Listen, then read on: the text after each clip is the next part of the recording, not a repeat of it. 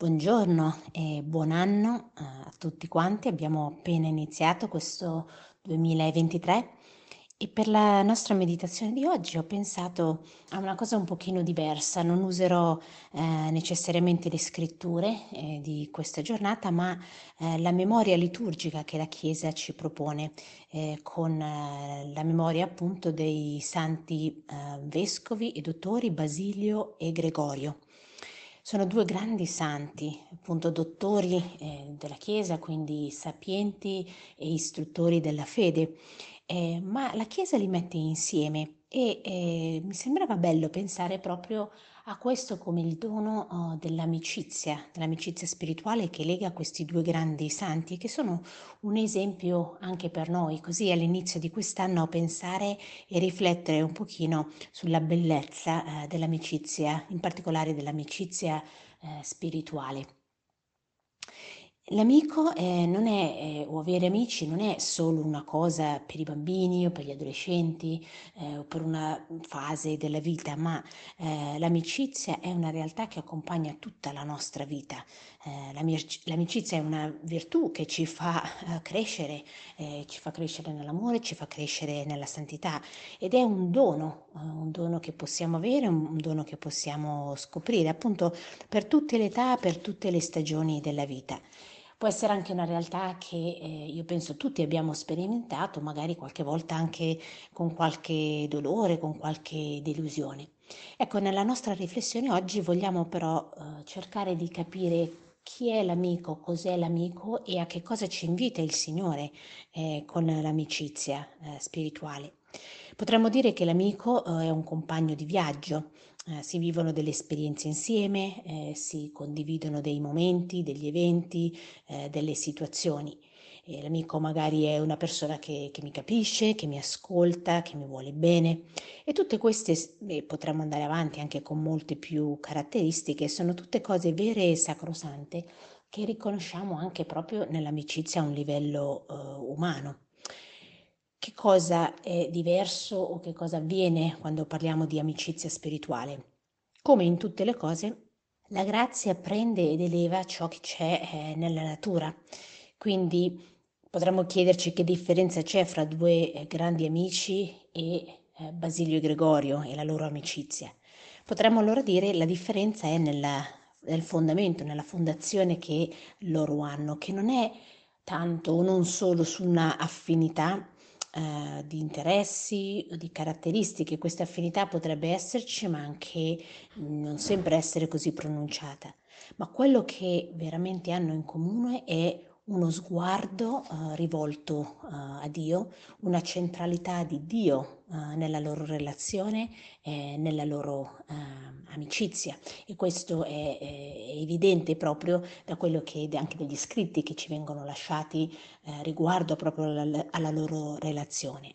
E vi voglio leggere solo un, un, brevissimo passaggio che troviamo nell'ufficio delle letture eh, di questa giornata. Eh, dice proprio Gregorio scrivendo quando con il passare del tempo ci manifestammo vicendevolmente le nostre intenzioni e capimmo che l'amore della sapienza era ciò che ambedue cercavamo, allora diventammo tutti e due l'uno per l'altro compagni, fratelli.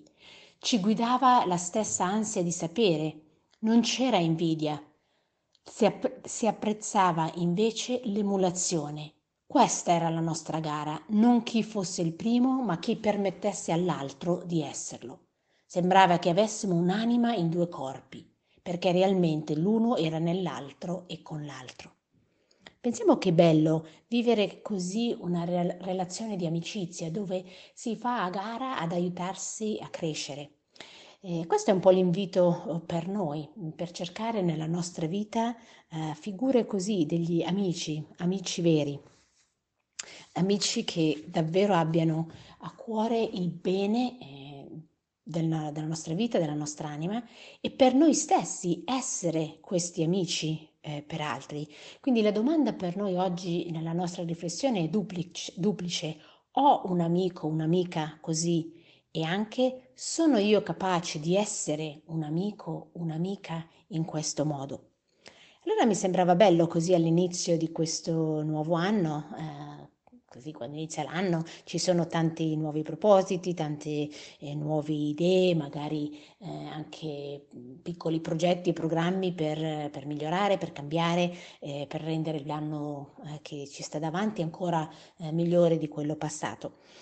E mentre facciamo questo possiamo magari anche pensarlo proprio in termini di, di amicizia magari dedicare quest'anno a coltivare o a far crescere o far nascere amicizie così, amicizie che mi facciano diventare più santo, più santa eh, e come dicevo anche io essere questo amico o questa amica, eh, proprio per poter continuare a edificare il corpo di Cristo, la sua Chiesa, eh, così nella, nella nostra semplicità, nella nostra vita di tutti i giorni.